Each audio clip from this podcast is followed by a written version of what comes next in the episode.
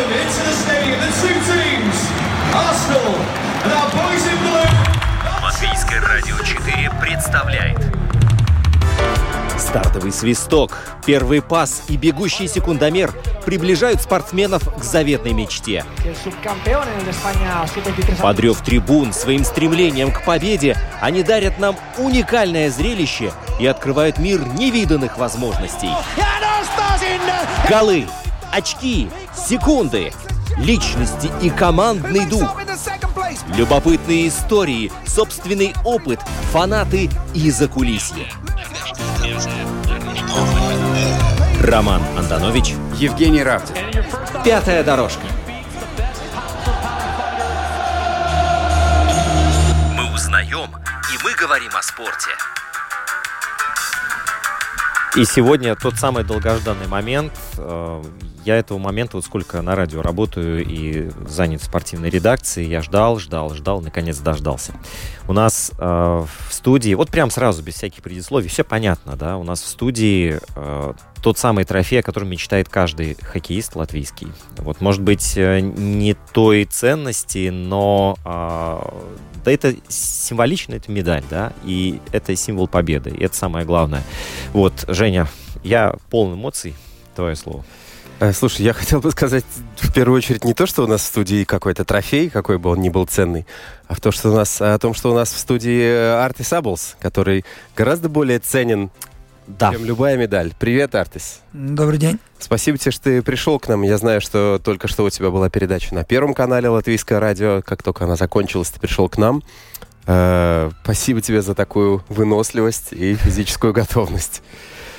Вот, а, нашим слушателям я напомню, что Артис был у нас несколько месяцев назад здесь в эфире. Мы тоже говорили и о сборной, говорили и о Земгале ЛЛУ, и вообще о хоккее. Вот, но так получилось, что у нас есть еще один повод сегодня встретиться. И действительно большое спасибо, что вот в этом напряженнейшем графике все-таки ты нашел возможность к нам присоединиться и принес э, вот эту медаль, которую все хотят потрогать, с которой все хотят А мы сфотографироваться. уже и потрогали. А, Вот. Но а, я бы, наверное, сказал так, что рассказ о чемпионате мира, вот обо всех эмоциях, обо всех событиях, которые были там, это вот, наверное, как э, сравнение с впечатлениями об отпуске. Вот первый раз рассказываешь, хочется во всех деталях рассказать там родным, когда приезжаешь. Потом э, эти рассказы становятся все более купированными, остается самое главное. Вот, Артес, как у тебя вот сейчас, ну, практически неделя прошла, вот что, что с эмоциями? И вот осмыслением масштаба произошедшего.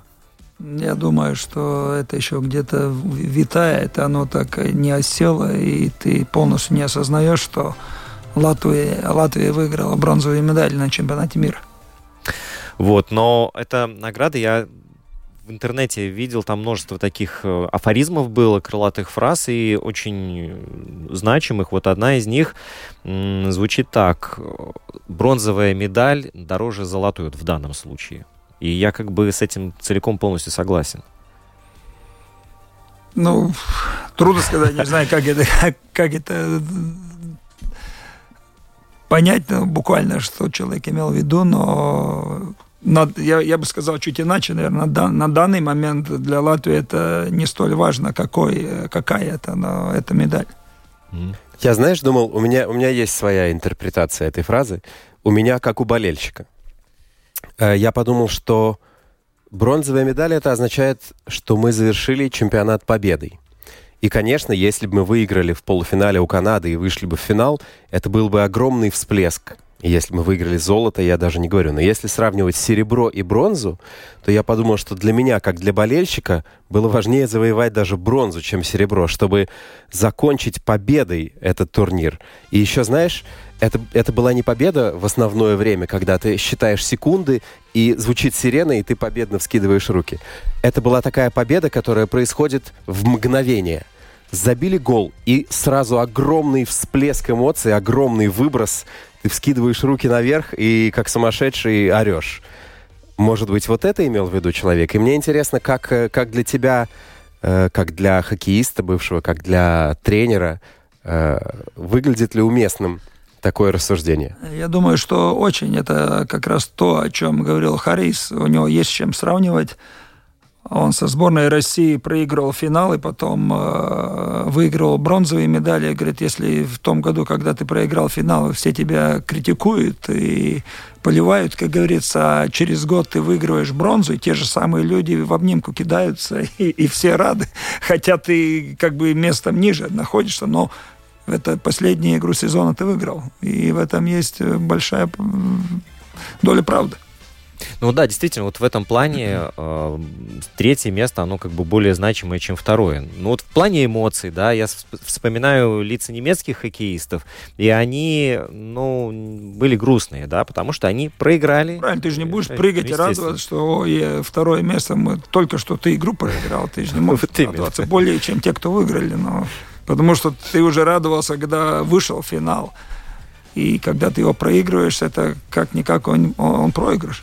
Вот, к тому же э, для сборной Канады это это рядовая победа. Сколько у них, э, да, в принципе, за последние десятилетия, сколько у них финальных матчей было, да, и сколько у них золотых наград. 28 То есть, золото. Ну, вот, это как бы, ну, рутина для них. Э, ну, видишь, хоккеисты это все время разные. Меняются, да. да. Ну, мы так вот в глобальном плане Мне рассуждаем. кажется, это очень, я извиняюсь, что перебиваю, Мик Синдриш сказал в каком-то интервью, я читал, что он говорит, ну да, для канадцев, ну что это, это у них рутинное дело, как вы говорите, это тем, что они, эти большие сборные каждый, каждый год занимаются. И, грубо говоря, плюс-минус одни и те же борются за медали. Для нас это было как бы чуть ли не единственные шансы, которые ты использовал. Угу. Вот. Э... Я вообще, я думал, э, какое место в истории латвийского спорта занимает э, это достижение. Мне приходит в голову, ну, это выход э, футбольной сборной на чемпионат Европы 2004 года. Это победа Алены Остапенко на Ролан Гарос и вот э, хоккейная бронза. Еще у нас есть, конечно, золотые медали на Олимпийских, на Олимпийских играх. играх. есть баскетбол 3 на 3. Но как-то, как бы я не любил баскетбол, я не знаю, что-то мне мешает поставить его на одну и ту же ступень с хоккеем. Может быть, просто поскольку здесь эмоции свежие. А как для я, тебя, Артис? Как бы не в обиду кому сказать, но хоккейная команда там, ну, там 20 человек, как минимум 25. И наверное, отсюда это, может быть, это даже труднее выиграть, чем э, не у каких-то заслуг, заслуг тех наших спортсменов, кто добивался в индивидуальном спорте, но в командном спорте, наверное, это еще труднее, ну, чтобы для команды добиться эту медаль. Ты можешь быть скажем, Санды Созоланч в НХЛ, один из топовых, но это не значит, что сборная Латвии медаль выиграет. Из-за тебя одного там надо еще хороших игроков, и чтобы мы хорошо сыграли. А еще, мне кажется, вот показатель, что на трибунах, э, вот когда у нас был четвертьфинал, да, здесь в Риге, вот, э, на трибунах присутствовали селебрити уже спортивные, да, и Кристоф Порзендис присутствовал, и Алена Остапенко та же самая. И Бертенс. Да, да, да, вот все, все сюда заглянули, вот наконец-то, наконец-то и такие величины присутствуют на трибунах, и это тоже здорово, это показатель. Я думаю, опять же, из того, что Латвия не настолько э, большая, и, нас, спортсменов, не так много, особенно те, кто добивается э, успеха на мировой арене, и все друг друга поддерживают. Э, ну, если не на стадионе, то, скажем, у телевизора или там сообщения пишут там, в Facebook или в Instagram поздравления, это как бы нормально. Угу. Ну а... и, конечно, приятно, и спасибо, что поддержали. Вот, нашим слушателям э, я предлагаю написать вопрос нам на WhatsApp или комментарий свой оставить 28 04 04 24 28 04 04 24 Арту Саблсу, э, одному из тренеров нашей сборной. А мне интересно, э, говорил ли ты с тем же самым Озалиншем? Был ли у вас какое-то общение, как, что он, какие слова говорил? Когда? После, после победы или нет? Нет. Вообще вот интересно, как хоккейная общественность реагировала, потому что есть люди, которые напрямую взаимодействуют со сборной, ну, рядом с ней находятся, а есть э, люди, которые когда-то играли и вот э, какое-то время уже находятся поодаль, занимаются чем-то другим. Вот, но мне кажется, что все-таки тот, кто проходил через большой хоккей, ну, вот эта община, она остается такой сплоченной, ну, по крайней мере, должна быть, в моем понимании. Ну, не знаю, насколько сплоченно, не сплоченно, но часть была из коллег, бывших коллег, кто поздравил э, смс-ками. скажем, нам э, Ралфс Букарц, э, член, член правления Федерации хоккея и отец Рихарда и Роберта, зачитал смс Хелмута Балдерса, что вообще, мне кажется, вау. Круто, Потому что легенда. Хелмут все-таки он как-то немножко так... В ну, стороне. в стороне, и хоккеем на данный момент уже много лет как бы не в хоккее. То, ну, это так. А что написал Хелмут? А я буквально не, не, не, не, не вспомню, но поздравил, во всяком случае, с бронзовой медалью.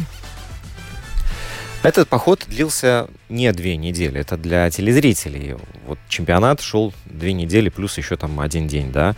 Вот, но на самом деле все это было гораздо длиннее и больше. Даже не у тебя какая-то мысль. Не, я хотел, тес- я хотел добавить, прервать тебя и сказать, что я должен признаться, что я в этом году понял, что я впервые смотрел четвертьфинал... Ну, нет, четвертьфинала я, слава богу, смотрел раньше. Но я впервые вот так серьезно от начала и до конца смотрел полуфинал и матч за третье место на чемпионате мира. Потому что обычно у меня пропадал интерес после того, как э, наша сборная вылетает.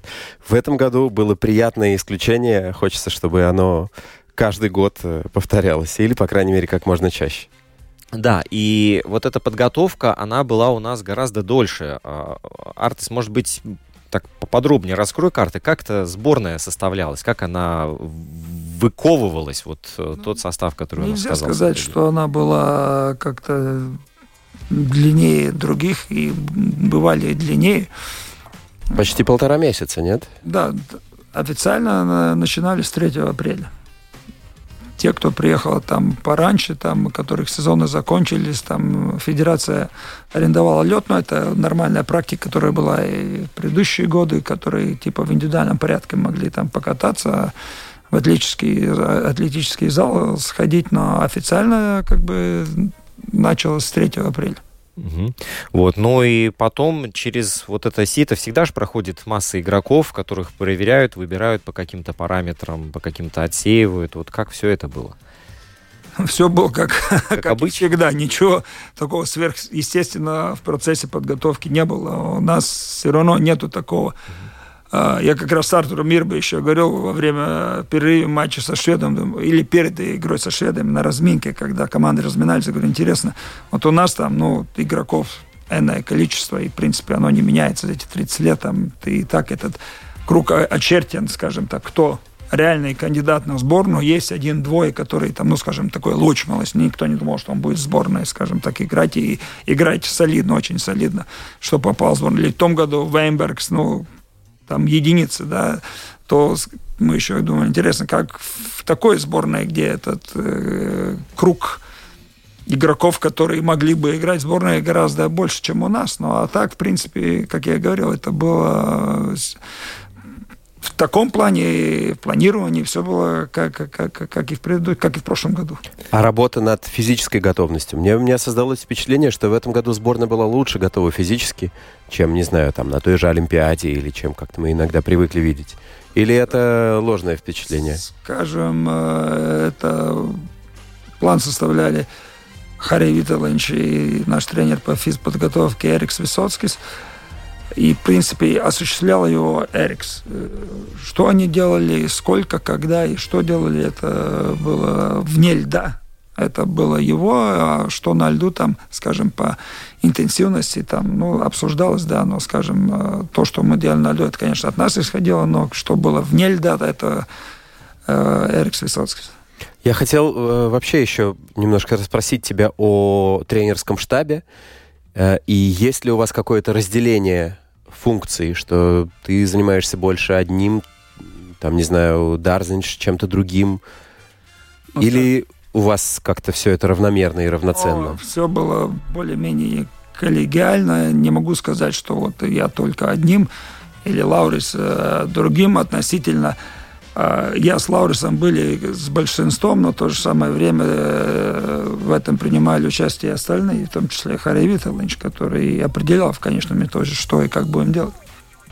А, скажем, э, Вилл Койц или Петри Нумелин? Э, Петери был, скажем, по защитникам более занят. Как и что будем играть в меньшинстве, это Харрис.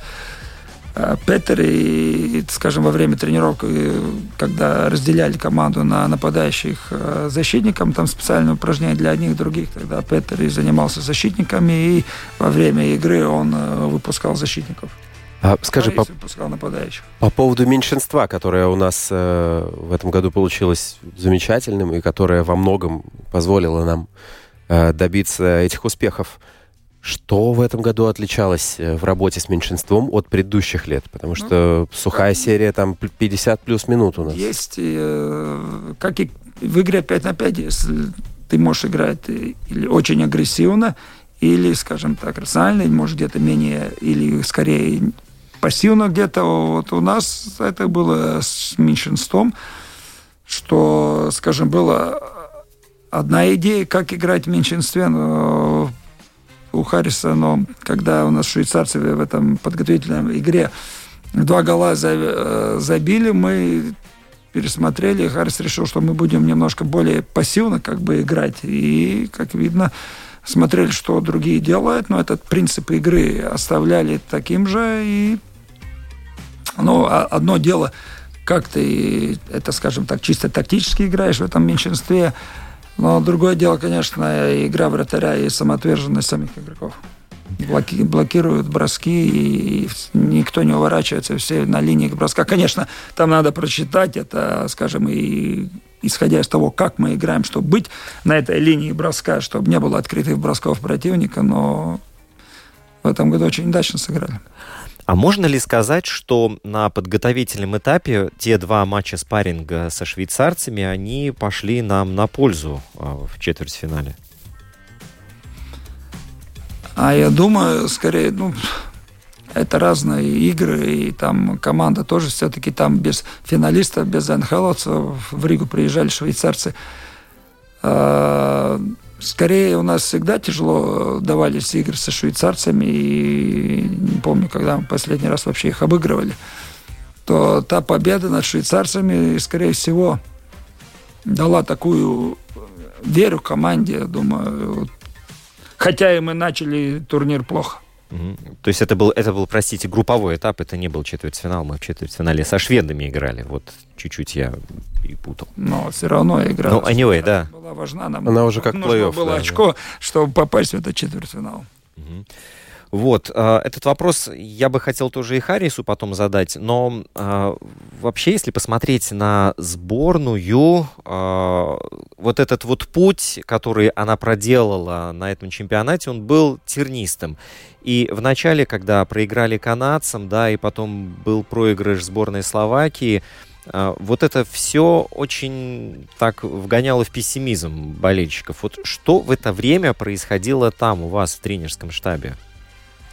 У нас вообще интересно, у нас э, общество, все ждут, э, скажем, безоговорочных побед над э, Норвегией, над Данией, и ждут словаков, причем мы не должны словаков обыгрывать. С другой стороны, мы настолько специфическая страна, у нас местный чемпионат вообще не конкурентоспособный, там ты не можешь его сравнивать ни с датчанами, ни с норвежцем, тем более не со словацким чемпионатом. А все ждут, как вы должны были обыгрывать словаков. Но я думаю, возвращаясь к вопросу, то там никакой паники не было и, скажем, никакого накручивания, закручивания, накачивания или, скажем, там весь день видео показывали, как раз этого не было, все было э, лимитировано немножко и ну, наверное, очень важную роль сыграло то, что мы выиграли у чехов, и что тоже случилось впервые на чемпионатах мира. Я хотел в конце, где-то ближе к концу передачи поднять эту тему, но раз ты заговорил, я задам сейчас этот вопрос. У тебя есть какие-нибудь идеи, что можно сделать с чемпионатом Латвии, чтобы он приобрел какие-то более внятные черты? Сделайте 5-6 стабильных клубов.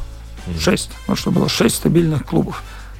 И то это будет чемпионат не для того, чтобы попасть э, в сборную Латвии и играть и выигрывать медали с этого чемпионата. И навряд ли, что наш чемпионат когда-то либо вообще будет на таком уровне, чтобы там, скажем, большинство играл в чемпионат Латвии, и ты был бы там э, в четвертьфинале чемпионата мира мы видим, что с датского и с норвежского чемпионата, ну, у норвежцев больше, у датчан меньше народу играет, и у них нормальные чемпионаты.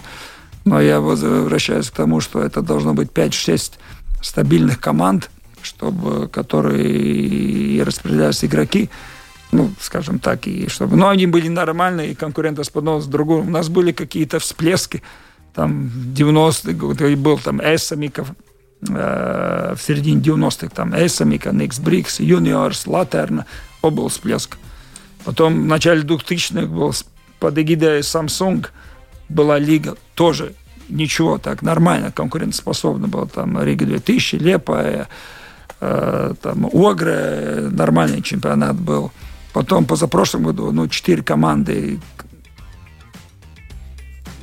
по уровню схожие, и игры между ними были интересными. Но эти команды, да если даже Лепая то играет, то не играет, то, ну, я думаю, это больше к нашей, не знаю, не специфик, специ, специфика нашей э, страны или экономические возможности, что нету пяти-шести солидных клубов и, скажем, в каждом городе, где, где вуз есть, чтобы могли одновременно учиться, то что-то с ним искусственно ничего ты не сделаешь. И а я, я навряд ли в ближайшем будущем мы что-то подобное увидим, и это показывает, что нужен, я уже там за, вот, затронул ту идею, что это не для того, чтобы понять, а как раз для ребят, которые, скажем, не уедут куда-то после того, как они вырастут с юниорского возраста играть куда-то в Северную Америку или что, чтобы они могли остаться тут, играть и, может быть, остаться в хоккее. Это доказывает прошлогодний, скажем, Замгала, это игра вместе с помогли я не знаю, может быть, Бранц и так пробился, и тот же Витолс один в Дании подписал, Витолс, вратарь подписал в ту же месте, в другую команду играть и, и остается в профессиональном хоккее. А я хотел задать тогда вопрос о другом чемпионате.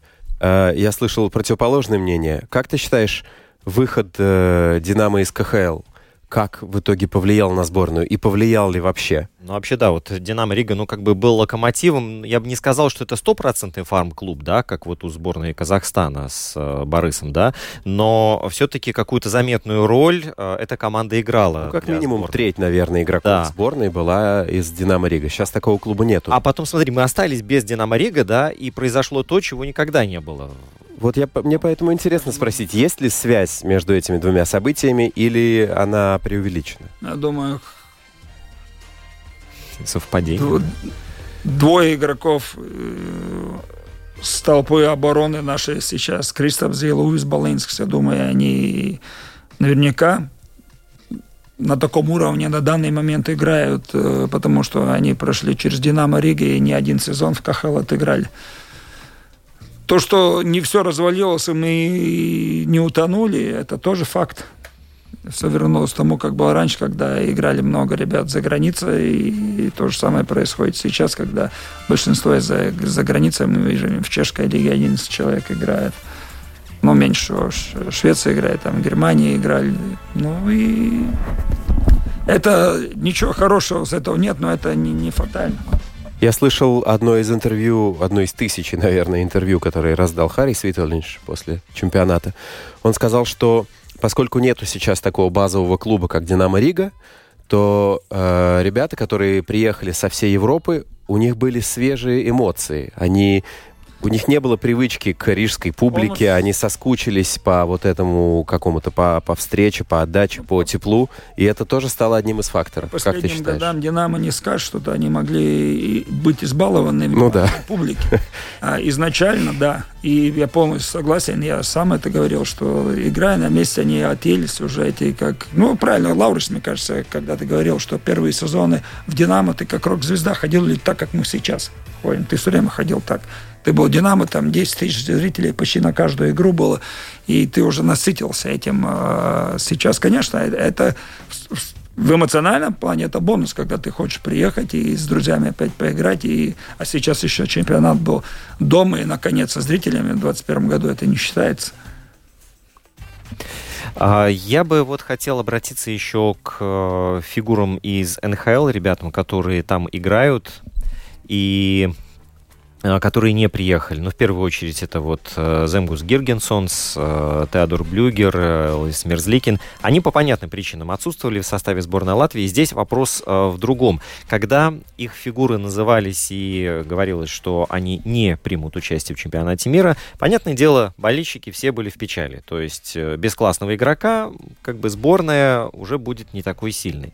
Но мы уже здесь поднимали этот вопрос, вот когда две недели назад говорили с Олегом Сорокиным, что э, когда закрывается дверь, то открывается окно. То есть это возможность, э, что вместо, допустим, Блюгера будет играть кто-то другой, и кто-то другой сможет себя проявить. Ну, будь да. Блюгер, наверняка Лочмаус бы, ну, вряд ли был бы. Вот, вот именно. А, то есть Или нет... Гиргенсон, будь он тоже наверняка бы в центре играл. Да, нет худа без добра. Вот я к этому веду. Можно сказать, что отсутствие этих игроков э, из НХЛ, оно как-то, ну, дало толчок для сборной Латвии вот в плане развития? Я думаю, это слишком громкие слова в плане развития, mm-hmm. что двое человек не, не приехало, мы очень раз, развились в хоккее, такого нет. Но то, что это как предыдущий вопрос про КХЛ и Динамо, это не фатально в этом году оказалось. Конечно, э, для Латвии вообще нужно совпасть, чтобы э, большинство освободилось, были здоровы и горели желанием играть за сборную, потому что нас, игроков такого, скажем, хорошего уровня не так много, и чтобы мы могли на что-то рассчитывать, они должны приезжать каждый год. А это очень как нелегко. И, в принципе, они никому ничего не должны, если так по-честному. Вот, например, того же Родриго, он в прошлом году закончился чемпионат мира, он через две недели уже был в Швеции и тренировался две недели. Если ты каждый год так... Ну, люди жертвуют э, отпуск.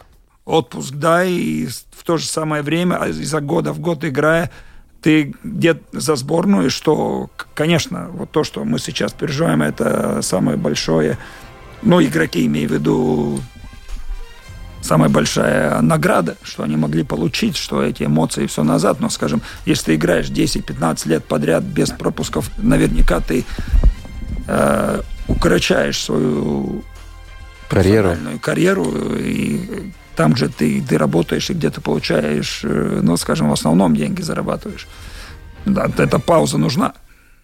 И когда с Прукса, я помню, один раз он сказал, я устал, я не поеду. Все, как он, он там предатель. Ну, это не вина Спрукса, что на тот момент в Латвии было два центральных, которые соответствовали уровню чемпионата мира вот сейчас вынужден чуть-чуть прервать, потому что у нас на связи... Э, у нас на связи Харис Витовый. Сейчас я только пойму, как тут надо подключить его.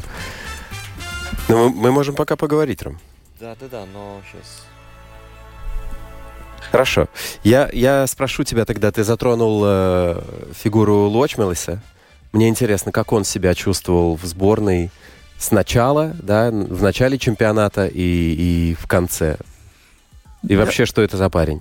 Я думаю, что это уже видно было по его игре. Он, он прошел весь подготовительный цикл, отыграл все игры, и, как говорится, погоды совсем не портил, и одно время играл с Даугуншем, с Индричем, и швейцарцем забивал. И мы уже до этого знали, что это игрок не зря его задрафтовали, и один из лидеров э, У-20 и в августе, и в декабре. И по его действиям изначально было видно, что он чувствовал себя уверенно и первую игру сыграл, потом него немножко придержали, и когда травмировался э, Джеренч, он играл все игры, и мы видим, мы видим, что и продуктивно сыграл э, спереди и хорошо играл э, и в обороне. А мне интересно, как в раздевалке он себя чувствовал. Потому что он, знаешь, и самый младший, и новичок. Э, не знаю, не гоняли его? Зачем в хоккее гоняют? Шайбы собирать? Нет, ну там это никакой дедовщины, ничего такого нету. И, и все к нему относились, как говорится, хорошо и на равных правах. А, Харис, это, ты сейчас слышишь голос Артиса, Артис, ты сейчас услышишь голос да. Э, Хариса Витулниша. Вот, два тренера на связи у нас э, Харис Витулниш. Харис, мы хотим поздравить тебя. А, вот Латвийское радио да, 4, вся наша аудитория с этой победой. Вот даже, наверное, уже все эмоции чуть-чуть поугасли, но я так понимаю, что вот в твоей голове еще, наверное, это не, не уложилось все величие этого события. Ну да, сейчас я немножко как бы так э, отошел, я, я уехал в Швейцарию к себе, потому что у меня там тоже неотложные дела были, надо было взять. Сейчас немножко, скажем, здесь это не ощущаешь. Здесь можешь спокойно гулять по улице, тебя никто не знает, и можешь наслаждаться тем, что, что ты можешь посвятить только, только себе времени, да. Так что, но все равно какие-то звонки все время идут, поздравления идут, и как бы, ну да, все равно приятно. Приятно, и я скажу, что да, ну, если, если есть такая возможность, почему не насладиться этим? Э, Харис, план Б или С был у тренерского штаба, потому что вот мы уже с Артесом говорили на эту тему, что начало чемпионата для сборной Латвии выдалось ну, очень тяжелым. И тогда никто, в принципе, особенно даже и не мог себе представить, что мы дойдем так высоко. Вот что было на тот момент, это мне сейчас интересно. Ну, я скажу так, что ну, паники никакой не было, потому что мы играли против сильного противника. И проиграв Словакам, мы знали, что все равно у нас впереди есть Чехия, есть Швейцария. Скажем, те две, две команды, если их обыгрываешь, плюс обыгрываешь себе ровных, все равно ты как бы можешь пройти дальше. Потому мы как бы и настраивали ребят, говорили, что, что у нас только все начинается, чемпионат только третья игра.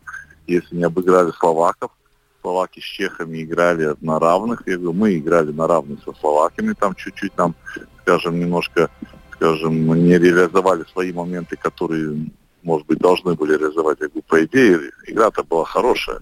Если мы оставим эту игру и чуть подработаем над моментами, чуть над, э, на качеством, то почему не выиграть э, чехов? Всегда же когда-то первый раз что-то случается. И потому паники никакой не было, не было никакого там, скажем, плана Б или С. Мы как бы выходили на, на чехов и с такой игрой, что надо было ее выигрывать. Ну, получилось, и от этого уже отталкивались дальше. Дальше шли наши игры, которые как бы нам надо было брать, они были тоже тяжелые. И потому что всегда тяжело играть с игроками, с командами, которые на равных с тобой, как бы считается по рангу. Да? Так что, ну, тоже преодолели, я скажу, второй год подряд мы берем очки у тех команд, у которых как бы все ждут, что мы возьмем очки. Пусть эти игры были, может быть, не настолько там яркие, как с казахами, да, но победа есть победа, и это тоже очень важно. Харис, а я хотел спросить о событии и, и о человеке с которым это событие связано, о том, с чего начался вообще для нас чемпионат. А, я думаю, что тебе пришлось принимать нелегкое решение, кого ставить первым э, вратарем. И первый бросок, и Ивар пропускает первую шайбу, там третий бросок, вторую шайбу. Его снимают с игры, выходит э, Шилов и до конца чемпионата уже играет. А Ивар Пунинов как-то пропадает с радаров. И мне очень интересно, как он перенес э, и матч с Канадой, и то, что он из первого вратаря превратился в третьего, и вообще какой у него был настрой, и как он поживает? Ну, я не скажу, что не, не хочу говорить там с первого на третий, да, у нас был был один вратарь, который как бы своими действиями показал, что он готов играть все игры, да, потому что тоже, когда шли игры, мы не были уверены, сможет ли Шилов продержать это все. После каждой игры мы обсуждали с Артуром Ирбе, как, как дальше действовать, что он чувствует, что он говорит, и он принимал практически решение, он давал мне, скажем, убедительный ответ, он готов или не готов, да. И то, что мы начали с Иваром, это мы сделали правильное решение, потому что Ивар был единственный вратарь, который принял э, участие на пред, предчемпионатских спорах с первого дня. Он провел все игры в то время, когда ни, ни, ни Шилов, ни Гудлевский еще не были с командой. И он по праву получил начинать игру. Мы говорили, это только начало, но должен стоять Ивар, который, который себя показал на, всех этих играх, особенно со швейцарцами, датчанами, что он хорошо стоит. Так получилось, что ну, не, не, неудачное немножко начало, но в то же самое время на второй игре Ивар был как бы вторым тоже. Если бы вдруг Шилову не пошло бы, наверное, мы бы что-то опять меняли. Да? Так что мы отталкивались от того, как, как идет игра. И что, что Шилов как бы несмотря на то, что и вторую проиграли, что уверенность была, что мы видим, что эти движения все правильно. Переговоря с Артуром Ирбо, который отвечал за вратарей, он всегда как бы четко отвечал, мы идем дальше, смотрим дальше, идем с этим. И все, и мы просто меняли, кто пойдет вторым вратарем, если что-то не так пойдет. И потому я не хочу делить там второй или третий. У нас был один вратарь, который все стоял, а, а оба остальных были готовы в любой момент, скажем, поддержать и в любой момент заменить, если это было бы нужно. Так что у нас было три хороших вратаря, и Артур Рыба очень создал очень хороший коллектив вратарский, потому что он очень много с ними обсуждал, разговаривал, наверное, Ивара и успокоил на то, что вот это такое начало было. Это, это, это нормально, это бывает так, и не надо это, знаешь, как это превращать, что вот-вот ну, он там получил. Это, это с канадцами, я знаю, что волнение у всех. Если нападающий делает большую ошибку, никто это не замечает. Если делает э, защитник большую ошибку, это тоже как бы не замечает, потому что есть сзади еще вратарь. Но если вратарь где-то пропускает, то сразу это ощутимо. Так что, так что нет, у нас был очень хороший коллектив, и да, и Артур Шилов все, все под себя взял, он как бы все доказал, и остальные два вратаря были просто готовы в любой момент заменить, если пришлось бы. Ясно, спасибо. Мне еще интересно, поздравил ли тебя Олег Знарок, с которым вы много-много лет работали вместе? И что он да, сказал? Олег я написал сразу, сразу написал, поздравляю с победой, с, с великой победой. Так что поздравлений было очень много от всех. И среди них был и Олег Знарок. Ну, а скажи, самый, не знаю, э, известный в мире человек, который тебя поздравил после этой победы, это кто? Самый Не знаю, может быть, король Англии написал. Ну, нет, нет, нет, знаете, как бы мы так слишком себя... Нет, ну, я не знаю, мне, мне важно было, что меня поздравляли меня, мои друзья, мои знакомые, те, с которыми я часто провожу время, что как бы они меня поддерживали и, и, и, в, труд, и в трудный момент, что и тогда, когда не шло, всегда говорили, все будет, ты главное терпи, и все, все пройдет. Так что, скажем, не, не то, что нужно было, чтобы кто-то там издал. Мне, мне важнее, когда мои друзья меня поздравляют мои знакомые, мои родные, что они всегда со мной в любой момент. Хорошо, Харри, спасибо большое, что э, мы смогли до тебя дозвониться и что ты нашел время поговорить с нами. Все, не будем тебя больше отрывать от отпуска и отдел, но, пожалуйста, радуй нас, нас всех почаще такими, да. такими штуками. Спасибо, спасибо. Хорошо, спасибо. всего доброго. Всем... Счастливо. Да, спасибо, спасибо. Вот, а возвращаясь э, к вот этим эмоциям, которые были, для меня стало огромнейшим сюрпризом, Артис, то, э, во что превратилась э, Рига в понедельник. Это совершенно из ряда вон выходящее событие, когда объявили выходной, праздничный день, да, и сколько людей собралось в центре города, такого, мне кажется, никогда не было. Вот, вот реально, вот, вот сборная э, совершила подвиг, и ее встречали так. Какое было ощущение оказаться вот среди всего этого движения? Ну, больше всего и на смс, как я отвечал, э, не знаю почему, у меня было слово «космос». Это, это неописуемо. И когда ты возле памятника свободы стоял на этой импровизированной сцене, и ты видишь эти тысячи людей, которые собрались, чтобы только где-то издали на нас посмотреть или услышать чей-то голос, а ты понимаешь, что ты избранный, как Избранный, да? да, да, есть так получилось, да. Что ты избранный, что ну, это, это незабываемые эмоции, атмосфера и то, что ребята сделали на льду, это показывает, как это необходимо было Латвии. Все-таки наше общество, оно разделено, и начиная с независимости. Просто когда мы сидим за одним столом, мы об этом не говорим. И я видел в интернете, как э, в том же Даугавпилсе, там народ смотрел бронзовую игру, и все в майках э, сборной Латвии, всех флаги нарисованы на, на щеках, и все кричат «Латвия, Латвия». Это показывает еще раз, насколько все-таки мы, наверное, хотим двигаться за какой-то силой, сильно, и это хоккейная команда, то, что ребята показали – хоть на тот момент, на данный момент, и хотелось бы, чтобы впредь это объединяло народ Латвии, чтобы они с гордостью могли говорить, кто они, где они живут и чем они радуются. И я думаю, сейчас многие с, с гордостью, не только у меня сейчас майка с символикой сборной Латвии, что люди с гордостью входят в символику Латвии и гордятся тем, что они часть всего этого. У меня, знаешь, какая возникла мысль, э, когда я, к сожалению, не пошел сам к памятнику свободы, я смотрел по телевизору, но я подумал, что в, в этот день на площади перед памятником было две вещи, которые могут объединить э, латвийский народ. Это Прата Ветра и сборная Латвии по хоккею. Вот такое же какое-то чувство всеобщего, ну не знаю, счастья, несчастья, наверное, не совсем правильное слово, но вот какого-то единства и какого-то умиротворения у меня было на концерте большом Прата Ветра, который был там в Межапарке пару лет назад. И у меня как-то возникло, асоци... возникли ассоциации, что вот это чувство чем-то похоже. Может вот. быть, мы приравняем хоккей к музыке или наоборот? Вот это я могу это все сказать, и это относится не только хоккеистам и не только ребятам с Прата Ветры. Это ко всему народу Латвии три большими буквами. Это мы.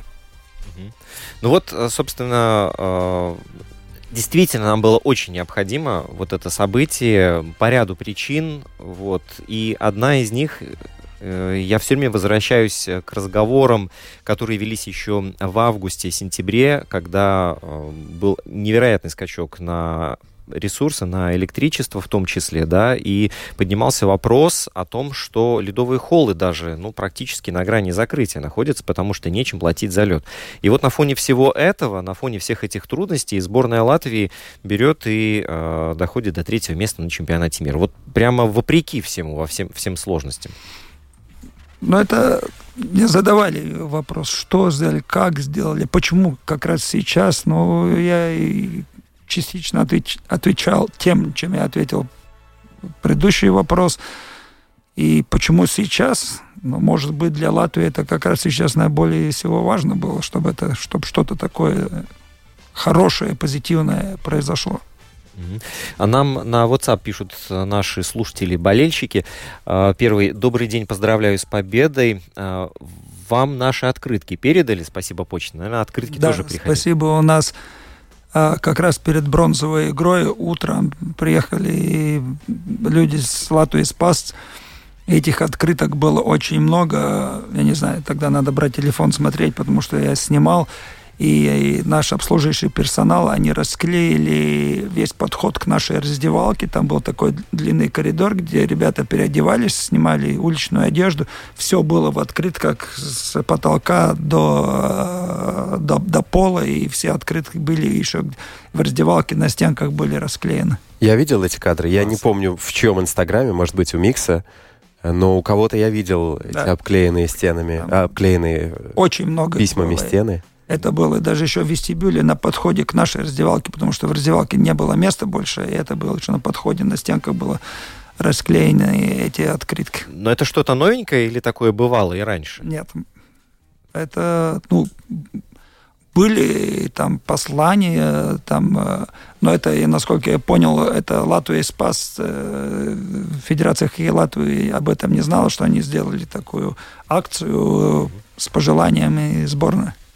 А, Еще боле... Э, болельщик, слушатель пишет, что а, болельщикам команды на будущее хочется пожелать меньше барабанного шума, который, не меш... который мешал не только игрокам, но и остальным зрителям. Команда с таким вратарем и без э, необузданной шумовой поддержки сама бы выиграла серебро на этом э, чемпионате. Мне кажется, человек не был на хоккее. А, да, потому что как раз-таки вот эти трибуны, которые ревут и, и которые подгоняют сборную, это и есть тот самый тоже вот своеобразный импульс однозначно, ну, мы можем вспомнить хотя бы четвертьфинал э, с, со шведами, когда мы получили пятиминутное удаление, и долго пришлось обороняться, э, играя в меньшинстве, то это однозначно тогда это энергия, которая приходила с трибуны, это неистовая поддержка, чтобы мы только выстояли, это наверняка помогало игрокам. А скажи, когда пришло время ехать в Тампере играть, Э, у вас было какое-то волнение, что вы сейчас останетесь без поддержки трибун? Или вы сразу знали, что люди бросились скупать билеты и... Ну, это опять же, это то же самое, как э, когда играл, играешь за, за бронзу, тебя спрашивают, ты верил? Ты думаешь, верил или надеялся?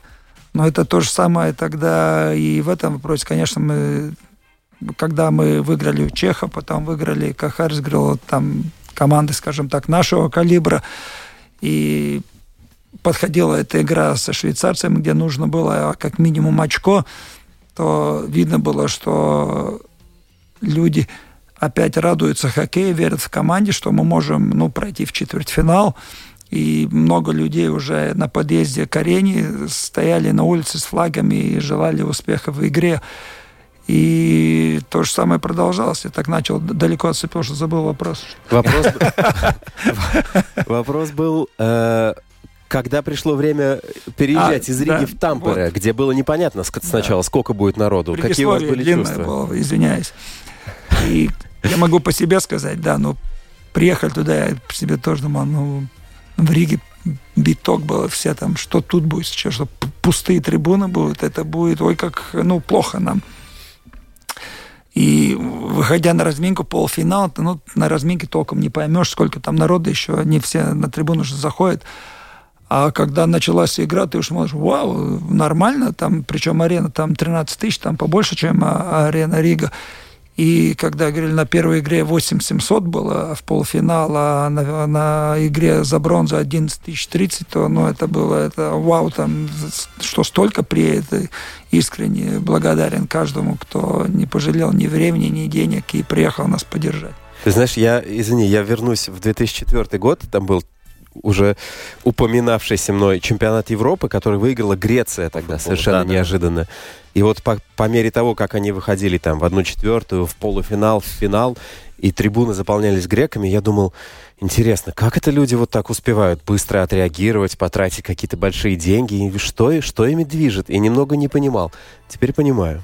А, Я даже больше скажу. Я когда внимательно слушал даже трансляцию и смотрел не латвийское телевидение, а канадское, вот специально шел канал, э, чтобы посмотреть, как там комментируют, как там э, вот а- обсуждают и во время матча, и потом уже в студии э, игру.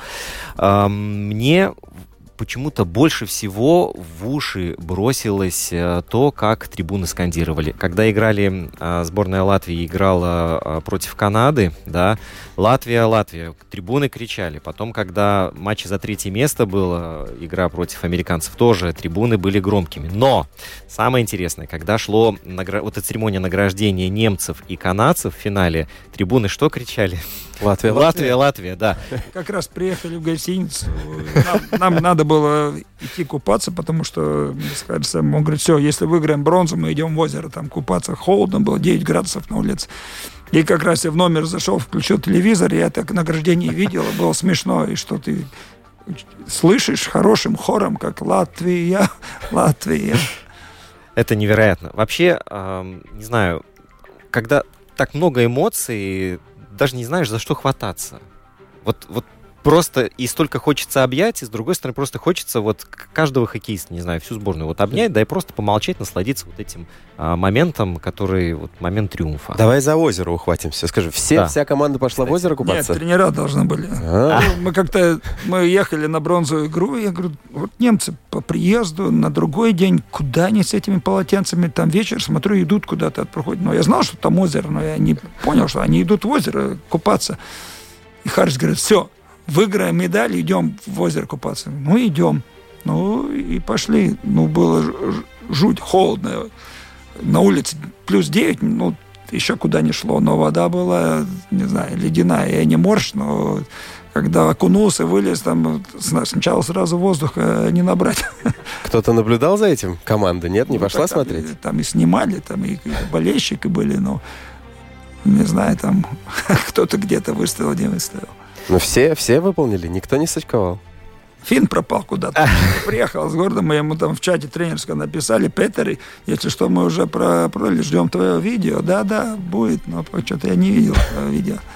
Латвийские болельщики еще очень быстро, не только в плане того, чтобы переместиться из Риги в Тампере, но а, то, как быстро поменялась информация в Википедии на странице, посвященной сборной Латвии по хоккею, там в доли секунды все произошло. Очень быстро, да, а, внесли в графу, что у нас есть бронзовая медаль. Вот, и еще а, этот чемпионат э, сделал традиции латвийского хоккея, ну, ощутимо богаче. Я вот, вот, вот так я понимаю и чувствую, потому что после Э, этого результата, я думаю, приток э, и детей, и, и внимание к латвийскому хоккею будет еще больше. Он и до этого был достаточно большой, но сейчас еще больше станет. Все благодаря вам. Ну, приток будет, потому что мне уже Эдгар Смасальскис говорил уже позавчера, что его школу уже новую 55 ребят записал. Здорово. Это, наверное, главный эффект. Это, я думаю, да, да, да. Слушай, я хотел спросить как раз про традиции. Есть у э, латвийских болельщиков есть такая традиция обыграли кого-то, идем к посольству э, класть цветы. Как ты относишься к этой традиции?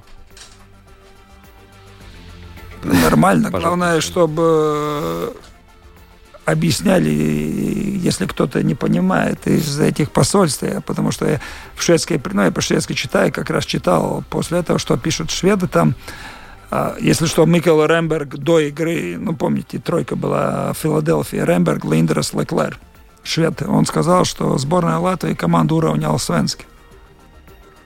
Это вторая лига по силе в Швеции. Ну, это он сказал до игры э, со шведами. И тогда я читал, и там тоже было это как раз и снимки были, что возле посольства там цветы клали, и что Абба играла The Winners Take It All, и, но там, я не понял, латышка или работница посольства, или в Швеции живущая там э, объяснила, что это не надо как-то воспринимать, но что это это не оскорбление? Это не оскорбление, это просто, ну, как-то... И написали по-шведски сейчас «Спасибо за хорошую игру». Что ж, Артес, большое спасибо за хорошую игру. Это было действительно невероятно. Наша программа подходит к завершению. Латвийскому хоккею еще больше свершений. Клубному, несмотря ни на что, да, и, и, и командному. Артес Аблс, тренер сборной Латвии, один из тренеров сборной